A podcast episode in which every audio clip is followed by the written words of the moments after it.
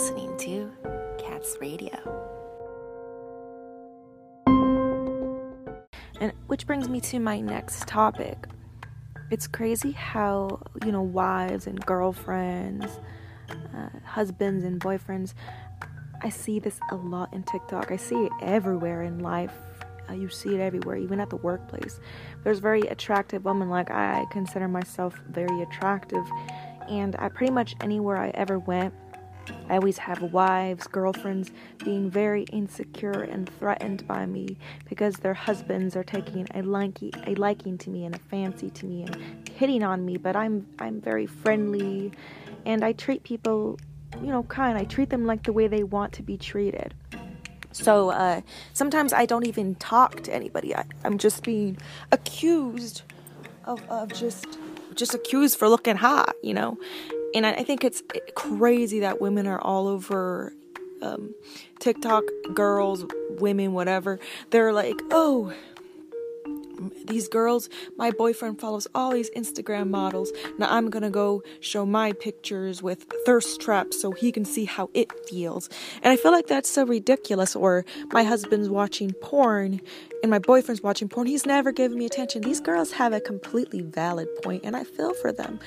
But they're just images and their videos. What what of course they're influencing the male's mind. And there can be repercussions that happen physiologically in their brains. Uh, however uh, girls sh- if they're confident with themselves they really shouldn't care if their boyfriend's off following other girls liking girls photos and pictures uh, looking at porn. I mean at the end of the day it comes down to choice. and they're going to find a way to do that anyways behind your back. I'm not saying to excuse or accept that, yet that's what they do. And some women do that too. They enjoy porn, they like to fantasize and think about the ideal type of man.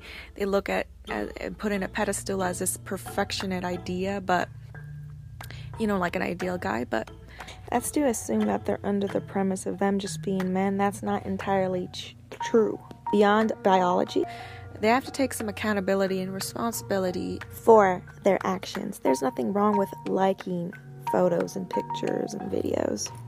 But there's something wrong when that's all they're doing being lazy putting too much time in not recognizing he's not contributing to you know you and then you're giving him husband privileges all that is a big no to me. Don't ever give a guy husband privileges when he's not married to, meaning don't move into his house if he's your boyfriend and act like his little wife.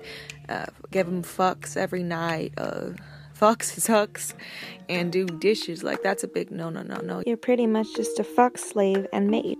And even prostitutes are better at that point. So, what I think from there is you definitely need to have him put a ring on it and put an ultimatum or just or just find something else cuz guys try to lead girls on. It can be 10 to 20 years until they think they can find something exceptionally better that's more excellent. So you need to be aware of that ladies. And men you know, I mean, because I believe truly a man or woman, they already know what they want. If they don't know what they want, then they're there to play games because they're wounded and hurt and broken inside. So they're ready to replay that pain in other people and give them that pain and trauma that they have as a form of, of, of sadistic healing. But it's not healing, it's just a cycle that, that's vicious and continues on and on. They just keep running away from the problem of the wounded person deep down inside that's broken. So they use excuses of unavailability, manipulation, getting high, oxytocin, serotonin, addictions, feeling that chemical high honeymoon phase to distract and cope. The truth of, of their brokenness and hurt. And they're trying to do this player thing now because they feel like by them being a, a player, they can now you know, not take accountability and responsibility and break so many hearts, like millions, when they were only probably broken a couple times. Now they go on ahead and try to break a million people. That's like unfair. They need to do the inner work and stay away from people. They act like people aren't important and indispensable. You know, like something you can throw away like trash. Why don't you stay away from lo- people and sex for a while and work on yourself? Do the inner work. You know, I never really understood that whole player culture. Those people are the most biggest cowards ever and they and they feel so great.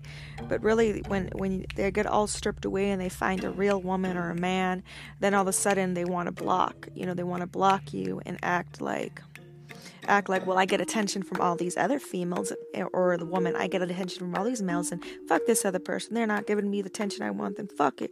And then they treat people like that like no you know when someone's blocking you there's a high emotional attachment to that. You know, you're probably injuring a little bit of their ego. You might have t- said the truth too much. You probably didn't, you know, respond quickly, hastily, swiftly to their beck and call because they're so used to this from other people. This is superior alpha, whatever they're believing in their heads. But no, no, no. An inflated ego complex of narcissism whatever you want to call it. There's so many labels people use for this type of stuff, like call it sociopath, etc., etc. But you get the gist. Anyways, players are just players because they don't want to get hurt anymore. So they think by not attaching their feelings or being consciously present in the time and showing true love that they won't get hurt in return. But actually, in the end, those are the people that get hurt the most playing those games, you know? They're just they're very afraid. Like it goes back to women and men already know what they want. If they don't they're playing games or they're very afraid. They're very afraid to jump into something serious and new because they're like oh no i'm gonna get hurt again. But that's part of life. It life's about a lot of pain and hurt. You can't be afraid of it. Anyways that's gonna conclude this episode of Katz radio. Y'all have a good weekend and be sure to come back and listen to my upcoming episodes next week. Toodaloo, Mountain Dew.